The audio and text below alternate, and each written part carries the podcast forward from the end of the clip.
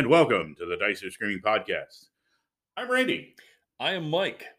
and we are together the two-headed literary gaming ettin of pod- gaming podcasts, and here we are presenting you with a new post 250, well, working on our 300th episode. So yeah, today we're going to be covering the Iron Gods. So, Yes. yeah, as promised, we're coming to you with actual content this time, and this is the last of our series of the kind of science fiction fusion.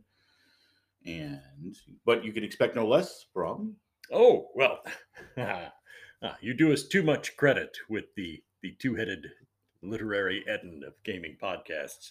No, no, we are but the 80s soap opera plot of gaming podcasts. What? Yeah, look out for that evil weather machine. oh boy, Uh, General Hospital? Nobody? Nobody? oh evil weather machine. Yeah, yeah, that was a thing. It happened. Look it up. But Oh. that's us. that's us. Yeah, You know, we got consistency. we're Hey, a tired we're, old trope, but we'll roll it out one more time. we're here every week, but quality is not necessarily assured. Yep. So as promised, Iron Gods. Uh, Wait till you meet our evil twin. Oh, That was in a There coma. Yeah, that was. so yeah, um, Iron Gods. We're going to be covering that, the uh, Pathfinder Adventure Path. But uh, so stick around for that. But before we get into that, we have an augury to make. So what does the auguries portend for the future? Oh, oh, the Druromancer is weary. Ah, this is this is the last week for the Druromancer. Okay, Uh, the anemia is really taking hold. Okay, I've been bleeding like a Russian princess for this racket. So, Oh, um, or a Russian colonel. Um, oh, oh, yeah, did that again. Second time, still so good. it's- it's Still good. funny. Still good. Still good. Uh, okay, one more round for the Druromancer. Then we'll we'll learn about our new form of divination next week. All right. So stick Yeah. around for that. Gazing into the spatter of blood and divining from the pattern of the falling droplets. Next week, we're looking at the changing atmosphere of game availability in the 21st century, like DriveThruRPG, Mm. PDFs, uh, vintage and new texts, print on demand. Wow. the rapid evolution that has come into the world of gaming and has made available variety uh, and creativity that honestly we haven't seen in any era prior okay we we had creativity but it was difficult for the end user to access Yeah, I think it, it compares. You make a good point that like the fanzine era that a lot of people yeah cling to back in the early seventies. hard to get yeah, your it was hard to find. Yeah, it was hard to find, and if you knew where to look, of course you could find it, but you had to be in the know. So, yeah, um, and what a blessed era we live in now yeah, that- print on demand. I mean, that's it's, it's the best way to get the stuff in your hands. So we're going to tear those apart. We're going to take a look at all at as many facets as we can squeeze in and reference as many new venues that people can make use of because it would be nice to get their names out there. Obviously, a lot of the listeners already know about the big ones like DriveThruRPG, but we'll try to mention as much as we can and cross reference some like a little historical uh, perspective on like hey here's what it was like 35 45 years ago trying to find a game that you thought was interesting versus welcome to today which this is something that i think we can all agree the world has come a huge leap forward uh, and done us all a real solid so look forward to that next week and All right. That's the last of the Druromancer. Okay, I'm bandaging this up. Oof. Gonna wait for these wounds to heal. Sheesh. Yeah. No well, more that's a lot of a lot of spilled blood. All right. Well, thanks for your sacrifice, Mike. We, it's a sacrifice I was willing to make on your behalf. That's what we do here at the Dice Screen Podcast. We literally bleed for you. All right. Well, at least Mike will. I bleed for you. Uh, so, yeah, well, last week, uh, yeah, dust settles on that, huh? Episode 250. You know, as I said, we're in the post 250, episode 251 here. Uh, yeah, so we had some call ins. So I guess we'll get to the call-ins. We have Jason coming in first, and a call-in from Joe, and then uh, we'll get right into it afterwards. So, if you're tired of hearing about this, uh, just skip right past it and go into our uh, review. We will make it mercifully swift. yeah, yeah, we will. But uh, we're gonna get right into it. So, take it away, Jason. Hey guys, Jason here. Just want to say I really enjoyed episode 250. Well, really enjoyed. I mean, 250 couldn't have been a fun episode to record, and, it's not necessarily a fun episode to listen to because nobody wants to hear about ass clowns, right? But that said, you know, in the end, it's a positive thing because we have more and more positive people in the OSR, and I think there always were a lot of positive people in the OSR. It's just the squeaky wheels happen to be some of these bad actors. And now more and more people are speaking up and taking it back, right? So I, I think in the end, it's a good thing. And I'm glad you, you know, you guys haven't given up on the OSR. And, you know, because there are a heck of a lot of good people in it, as you mentioned, you know. So good stuff. And I look forward to the future shows. Take care. What's up, boys? It's been a long time since I've sent in a message, but I'm always out here listening. I just wanted to say that I really appreciated your Fear and Loathing in the OSR episode. Now, you might get some pushback by people saying, oh, it's just a few bad apples, but it's not, right? It's the loudest voices in that community. It's the most influential voices in that community. It's the voices with the biggest following in that community that act this way. So, you know, I'm not saying everyone who plays old school games is an asshole, not by a long shot, but the large, the biggest voices in that community are. and so, yeah, do with that what you may. I thought you guys did a great job. Anyway, peace out. All right. Hey, thanks, Jason, and thanks, Joe. It's always good to hear from you guys. And yeah, yeah, sorry it was such a bad topic, but thanks a lot, uh, Jason, for understanding that uh, we don't like to talk about it, but we have to shine a light on some of these guys. And I, I think you're absolutely right that there's a lot of there's some bad actors, not a lot of them, but they are loud voices, like Joe said. And yeah, shining mis- a light on them is important so that we understand what's going on out there. They're like those, you know, critters on the nature channel that like you know they they puff up to like four times their size to look bigger and more threatening than they are uh, they create this impression on the internet that you know we are the most important voices in. No, they're not. Uh, they're not even close. Like they're they're the you know swamp frog that is of no actual account or danger or relevance, but they they occupy a lot of freaking space. So yeah, it, it was not a fun episode to do. It was more like a necessary surgical response. Like let's just lay this stuff out you know, like lance the wound, drain the pus out, and then, uh, you know, bandage it up the best we can. But I got to concur on the like the overwhelming majority of people who are like old school gamers and love old school material.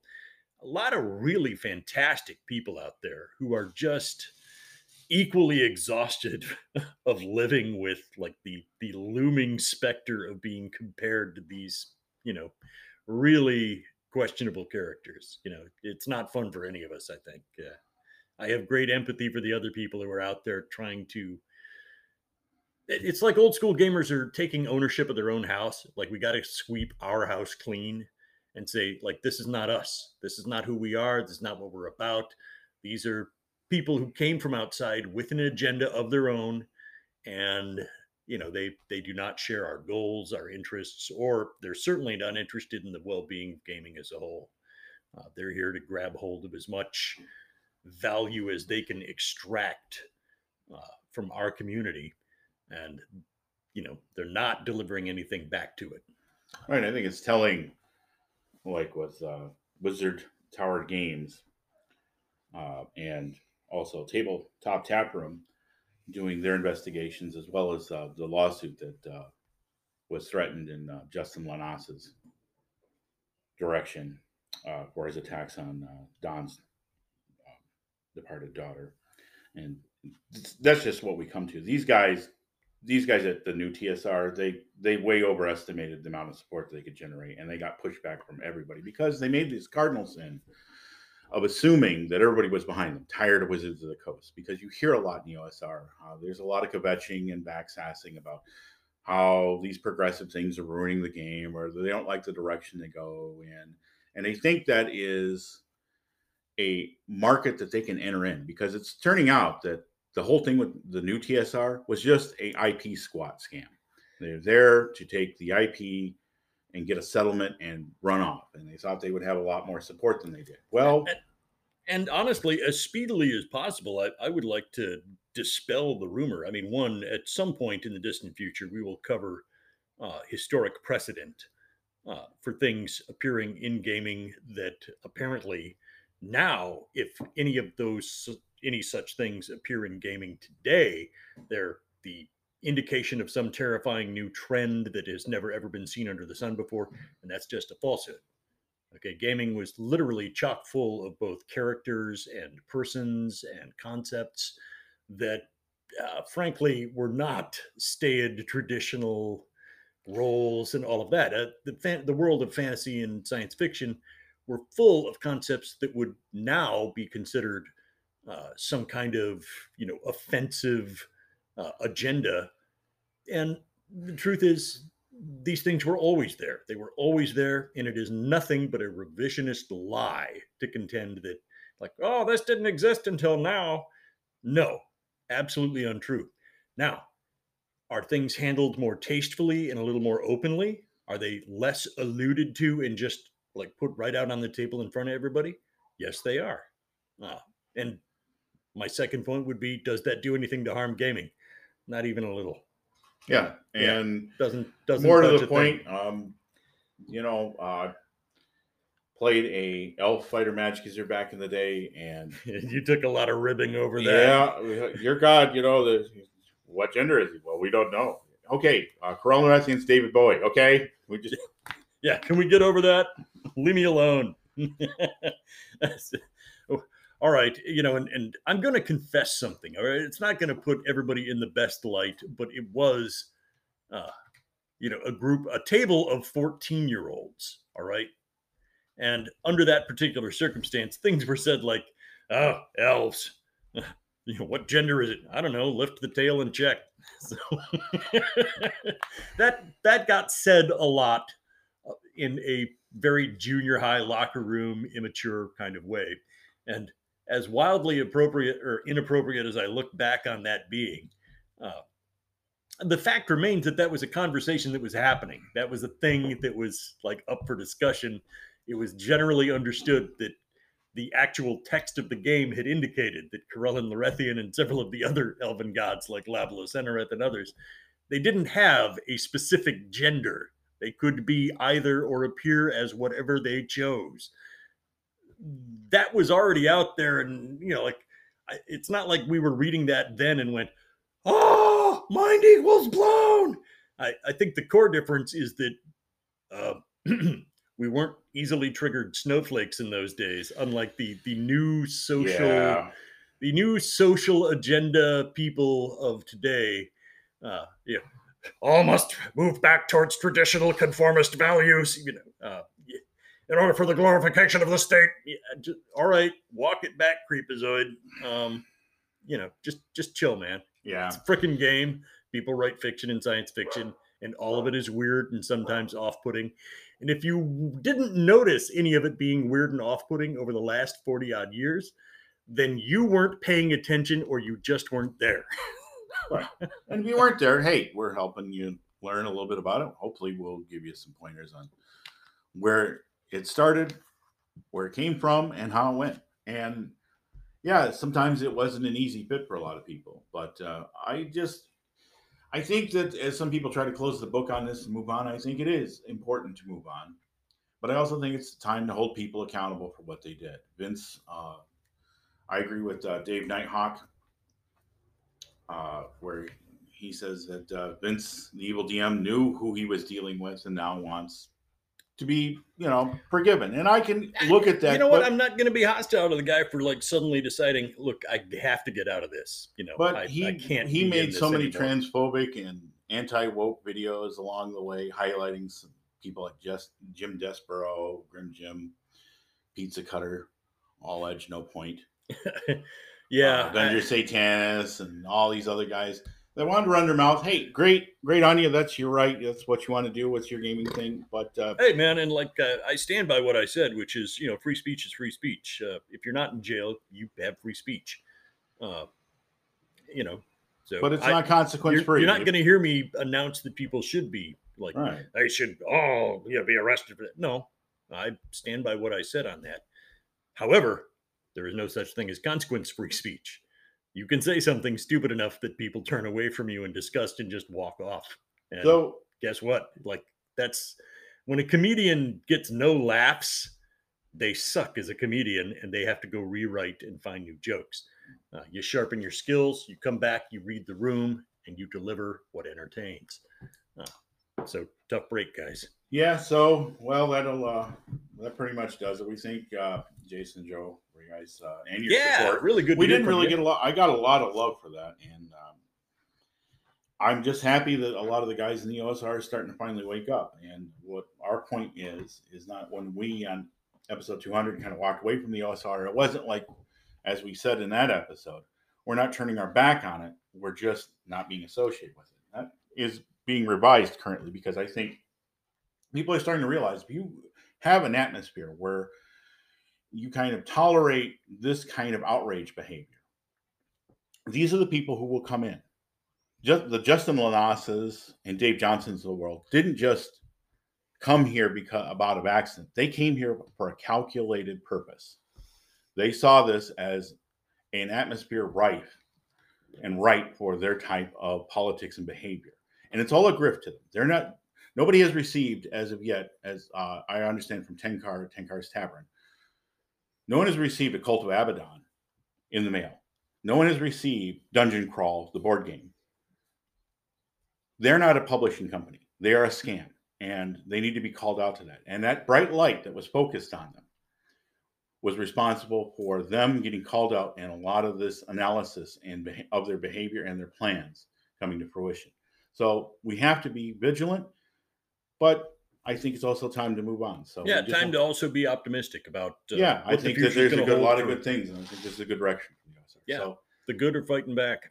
Uh, all right, the well- best, the cream always rises. That's true. So, So, all right. Well, we thank everybody for putting up with that, and uh, that's our closure to 250. So, thanks a lot, and uh, we'll be right back with our Iron Gods review. So, stick oh around. yeah, All right, and we're back. So, yeah, we uh, cleared out the valves for that one. Now we're back here to talk about a real topic. So, you will probably appreciate that. So, we're talking about Pathfinder Adventure Path number 89. or, sorry, eighty. Uh, Oh no, no, no! I'm 90. way off. Yeah, got them way out of order here. So yeah, we're talking about 85 through 90. So there we go. Got them in order this time. yeah, this time I took extra care to make sure that like it, we had a previous failure where we had the modules out of order as we discussed No.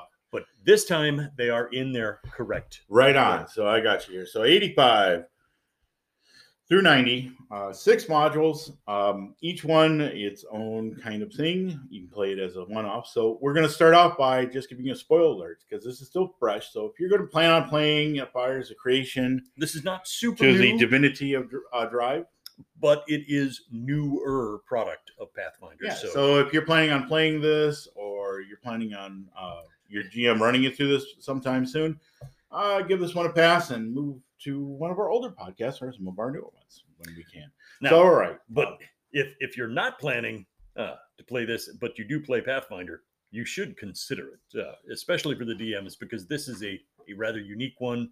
It's a fitting close to our fusions of fantasy and science fiction chapter that we've had these last few uh, podcasts. Yeah. So this one is completely unapologetic. There is no spoiler alert uh, that oh, there's going to be laser guns and chain swords and all that stuff in here. Nope. This is one where you can roll out everything, even having players play robots or androids. And I would recommend. I ran this one, and it got us to levels one through eighteen. So this was getting us real close to that final levels. I could have pushed it to twenty, but we were kind of running long in the tooth on this one, and we wanted to move on to some other things at the time. So we did ended up at 18th level, but I could have easily gotten us gotten a party to 20th level. that said, uh, this starts out uh, pretty low key. So rather than take each one apart and kind of mesh it, we're going to talk about the campaign in broad strokes, and then we're going to come back to some points that we want to make. Um, the meta of this one is that there is a triune deity and there is a nascent goddess of androids who has recently gotten a divine spark. And so she is gathering androids to her across the lands. And also another goddess of invention and more kind of steampunky uh, called uh, Brigh.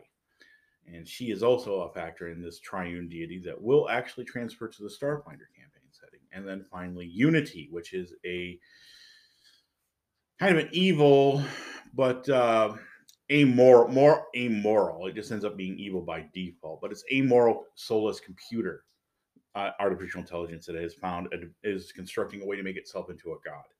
And so all three of these uh, entities will clash during this entire campaign arc. So the players start with a uh, in the Fires of Creation. You're going to start off nominally at first level at, in Numeria. And Numeria, for those who don't know, is kind of like a sci-fi steampunk uh, Gamma World mashup area because there's mutants, there's uh, a crashed spaceship. I mean, it's huge. Yeah, uh, they've been careful to prepare an area in which the Iron Gods campaign can take place without massive automatic disruption of an otherwise static traditional fantasy-based Pathfinder campaign. So I, I respect their choice on that.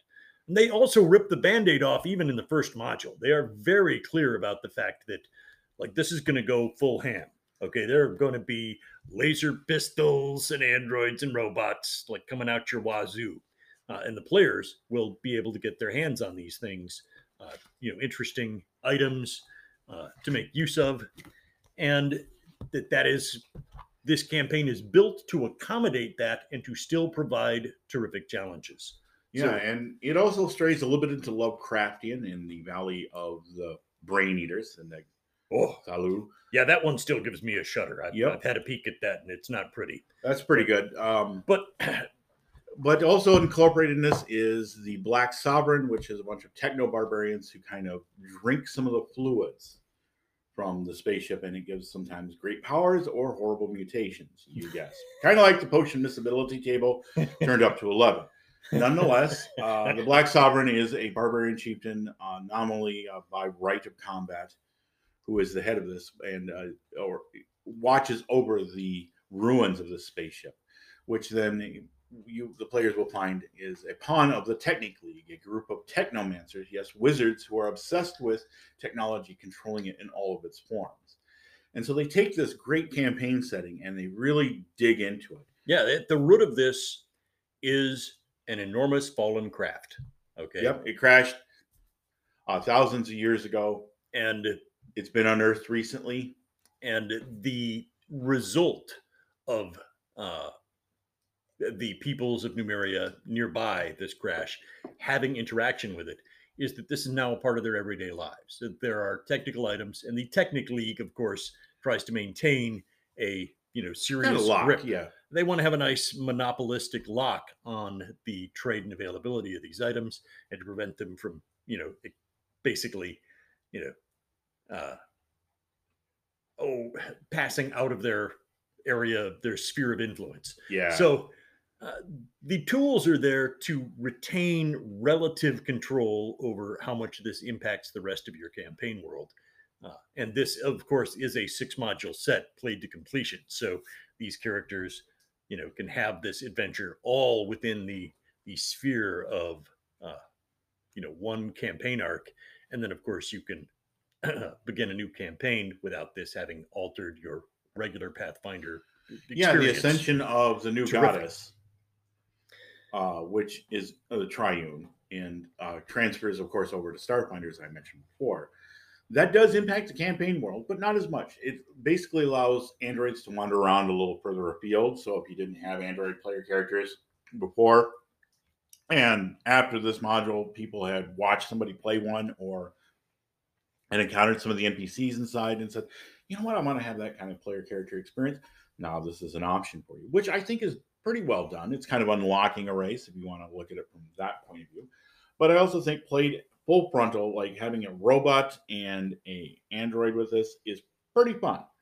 And um, the because this campaign, if you play a robot, like going into a normal medieval world, what's going to happen? People are going to think it's a guy in a suit or a wandering person. If you remember the old Snarf quest with Evie, Oh yeah, yeah, people thought he was a short knight. yeah. It's, it's like a gnome in, in a funky looking set of magic plate mail. Yeah, that's how people did it. And you could definitely play off of that. But this one, they understand people here are kind of used to machines. Now, most machines they meet are malfunctioning or severely uh, altered in some way. Their programming is alien to this environment. but the people have learned to cope with it by recognizing cues okay the, Right. the the interaction level the peaceful contact versus the erratic behavior like oh i think attack is about to, is going to be imminent you know they've developed a sense of equilibrium with this so uh you know there's no shock value to oh no what is that creature no no you can you can lower your guard a little bit this campaign is built to accommodate this and it is anticipated for people to encounter it expertly So it hits about three big parts here, fitting with the triune. The, there's three kind of meta plots that are going on, as we discussed with the Technic League and the Black Sovereign.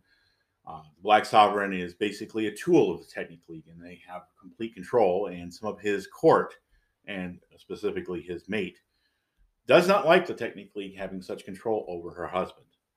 And uh, there's that wrestling, and then there's also the factor that some unknown things, some darker things from beyond the veil, which is code in Pathfinder for Lovecraftian mythos, just slipping, and that's also making its presence known here. yeah They extra are- planar powers of various that even demons and devils nature. like we don't like those things. yeah those, those- they creep me out Yeah. Ugh, ugh, gross uh, but uh, the, the point being that other things have taken notice of the goings on in this region the the spark of divinity the the rise of potential new gods the you know disruptive technology the rest of the universe is not 100% unaware you know word gets out about these things so yeah there are more players at stake than the players initially may realize Yeah, and although Unity is the primary villain, pretty much unseen. Although um, they do a very good job in this one of making its presence known through. It has several avatars. It will inhabit certain bosses, if you want to use the Yeah. common nomenclature, but certain key monsters and robots it will inhabit and directly confront the players and test them and learn what their abilities are. Right up until it runs into its old boyfriend Rick and spends the boy. weekend, you know, snorting uh, space crystals out of a laser hookah. No, I'm kidding. Thank you. Yeah, I, I didn't know it. Uh, you know. I had to do the Unity reference. And so there's also uh, some amazing artwork. Uh, Wayne Reynolds does a fantastic job on all these covers. And uh, Oh yeah, I mean, I just we're just going to break it down a little bit here. The Lords of Rust is my favorite because that's the most Mad Max Bartertown adventure in there. So if you've always Nick Logue does a great job in bringing to uh, the area called Rust.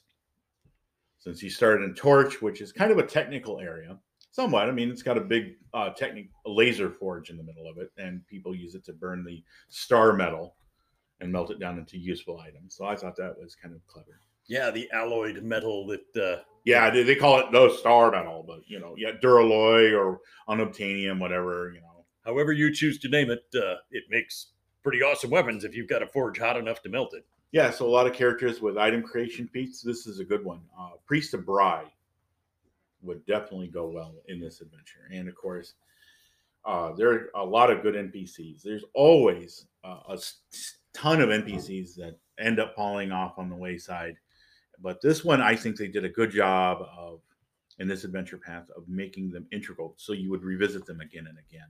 Yeah, I love the illustrations with the uh, chainsaw swords. Oh yeah, Yeah, yeah, those are looking that chain awesome. sword ended up uh, going all the way to the end of the campaign. Oh, sweet. Oh yeah, the magical chainsaw. and that's the fusion we're talking about here. Yeah, you will find plus three brilliant energy laser rifles, as if that wasn't already a thing. yeah, if it wasn't bad enough that you have a, I have a laser blaster. well, welcome to getting some magic cast onto your laser blaster to soup that bad boy up a little more. But wait, There's more. Yeah, it just slap chop. Um, it is that kind of game. And Yeah. it's what really makes this stand apart from like I think almost any other Pathfinder campaign ever. I, I would say um, Shackle, Skull and Shackles is really well done with the NPCs because they show up over and over again. And Oh. they just put you right in the mood of piratical, buccaneering, swashbuckling epics. And we really do need to cover that one. I, I would like to pause for a moment and say that, like, someday, off in the distant future, when we, we've had a little time away from this one, Skull and Shackles will be brought up as one of the great nautical, piratical campaigns uh, that ever. And it's a Pathfinder product, much like this. But this, wow. Now, the Choking Tower is one of those ones where it gets a little obtruse in. One of my complaints about Pathfinder is is that there are so many templates and optimizations that can be put onto a, a character or a monster to make it unique and different. This one, for me, the challenge was um, the ghost, the techno ghost. I mean, a sp- sp- space go- go- go- go- go- go- ghost. Yeah, I Am I going to have to get you a Scooby snack? yeah, I just can get in there and fight. The choking tower dungeon, as you can definitely tell, it's a hazardous place. But um, Furcus Zao, the male ghost wizard technomancer, one of the hardest encounters I have ever personally run. It taxed me to my nth limits, and to be honest, I'm not even sure I got it right. Uh, it ghosts are hard to run in the first place and adjudicate put on a wizard with a prestige class, and I found myself looking through three different books. But even with preparation aside and writing down notes, I still found myself just kind of like, this was a little too complex.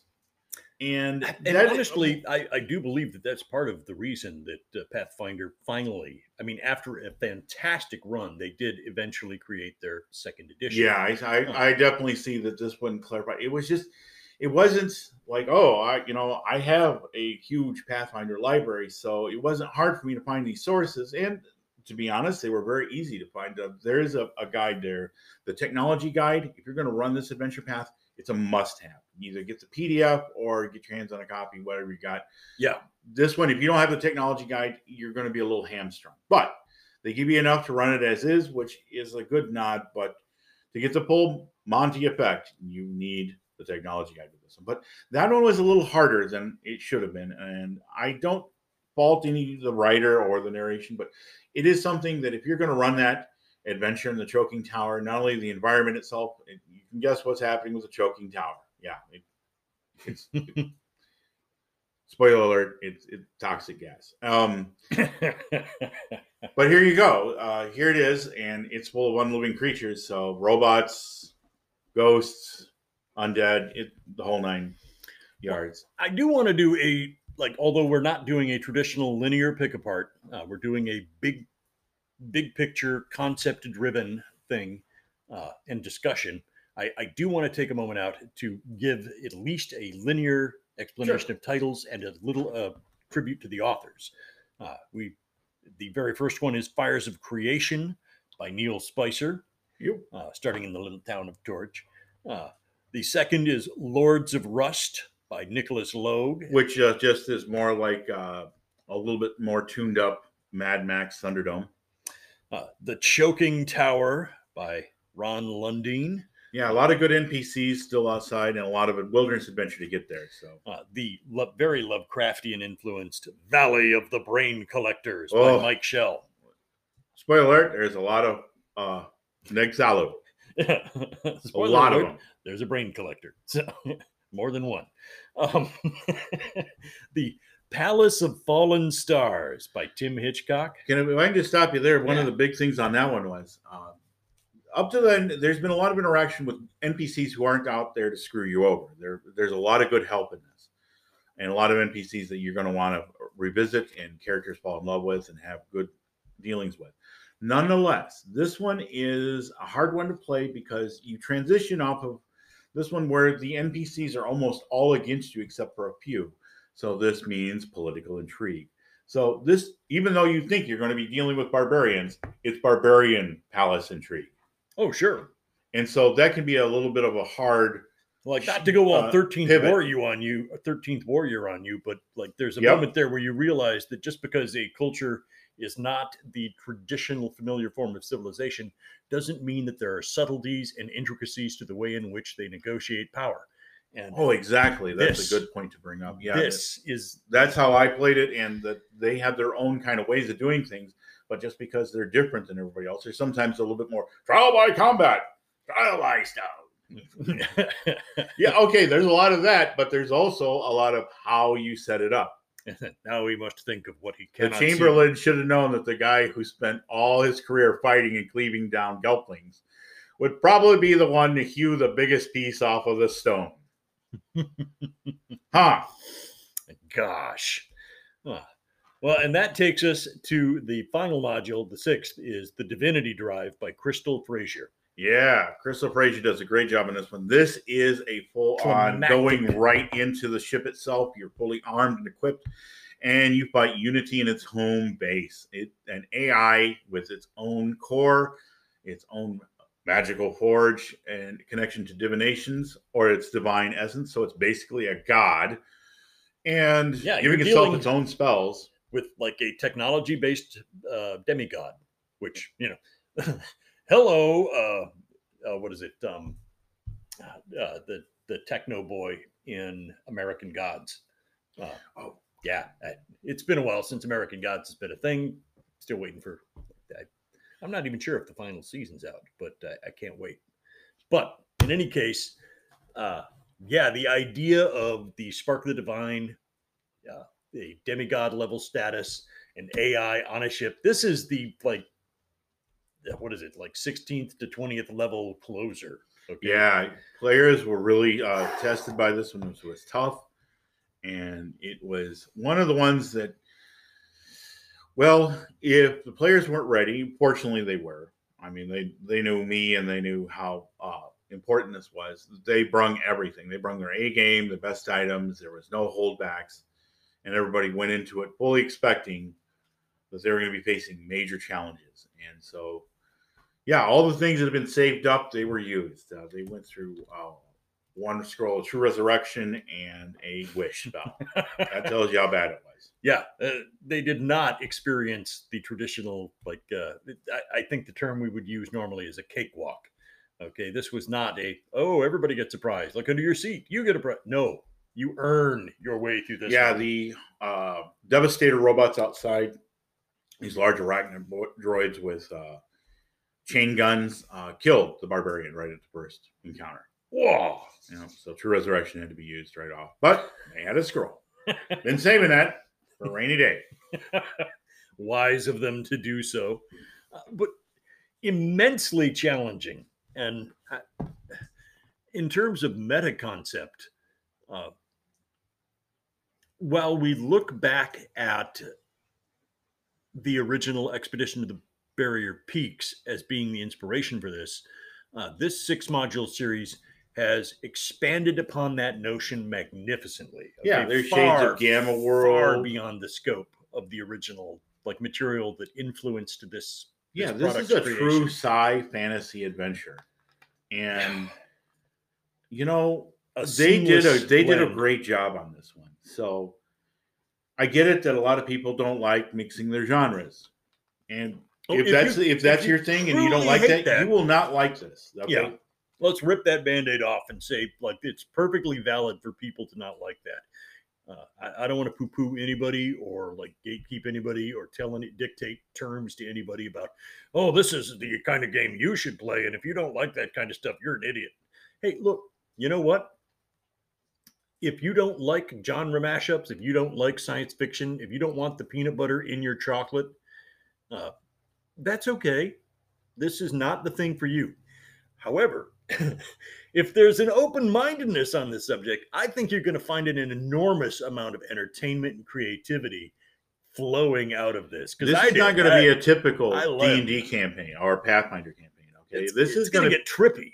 it's gonna it's really gonna challenge your expectations because they do a good job of mixing it up. I mean, throwing in the Lovecraftian nightmare that is the Neh-Thalggu, which of course Lovecraft didn't write anything. I, with no I- shame whatsoever, just for the like uh combo value, like I felt like I should get a combo bonus for doing this while I was reviewing this material. Uh, I played Electric Wizard. Oh yeah, Yeah, uh, you like fucking throw fist me, dude. Oh, yeah. exactly. Bam. Electric Wizard stoner metal right to the T. That's Yeah. right from the tip, man. That, Electric Wizard.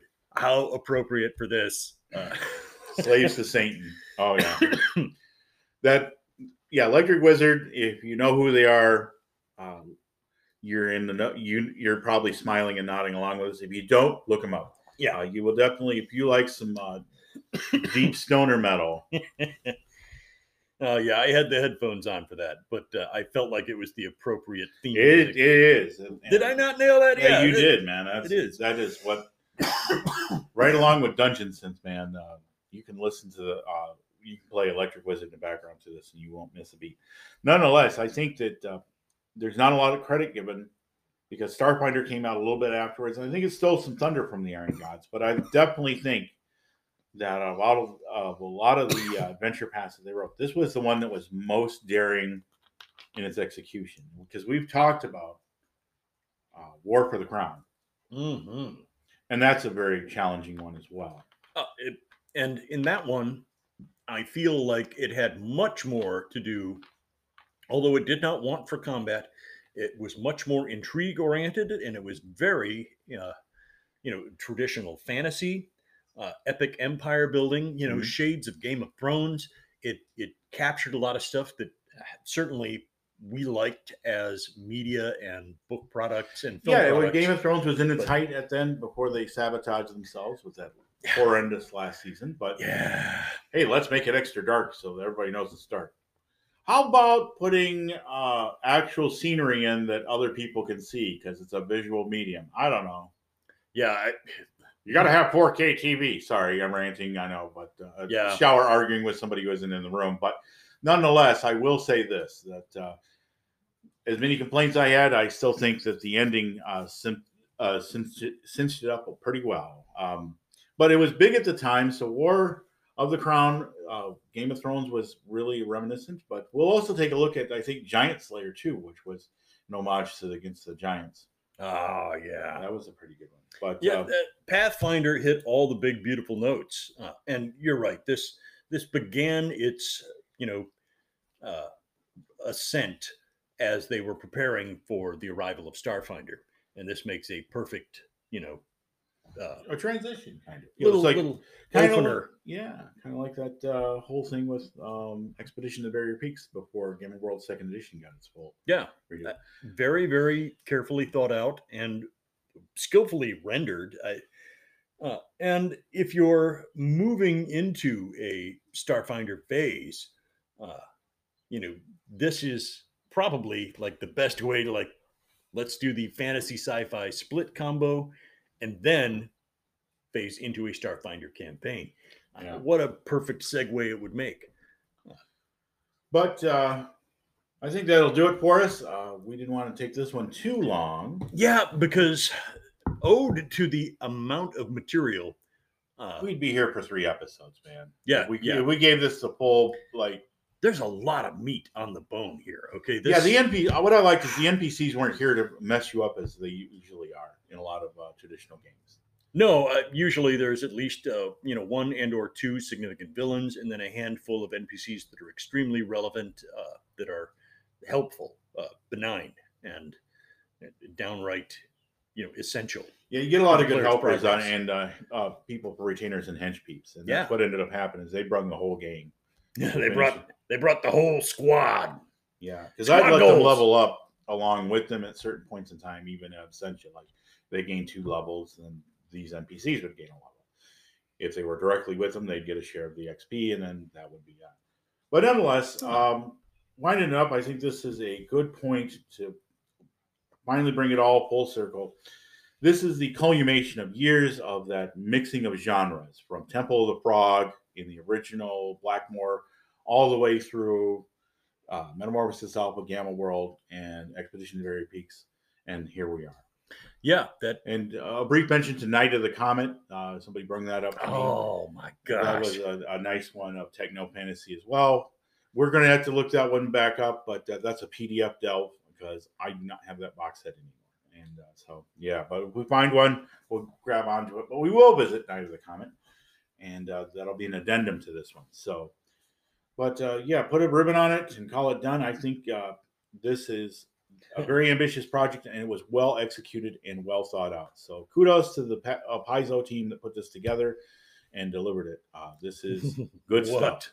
What a like masterpiece. Uh, Yeah, seriously, so much meat on the bone. We couldn't. We could not handle a, a total proper pick apart, so we had to go with a meta narrative that at least gives people a suitable window. well, 600 pages of just material. I mean, Yeah, not to mention the tech manual, which I'm so very glad I forgot to include that. Uh, and you're right, that is an essential component.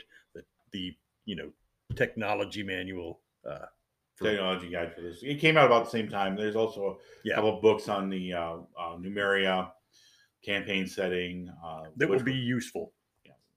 But they give you enough to go on on this one. So I don't think it is essential as a technology guide. Okay. No. But All putting, right. putting a putting a pin in this, we're done.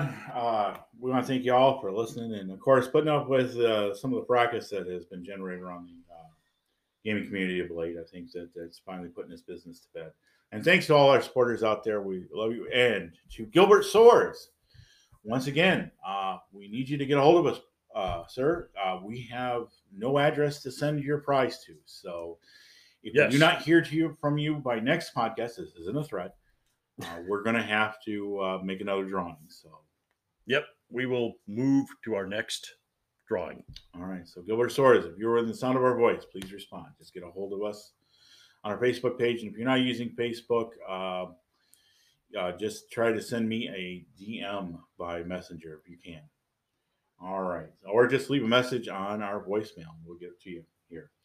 But all right, I think that'll do it for us. And until next time, May the dice always roll in your favor. We're out. see ya.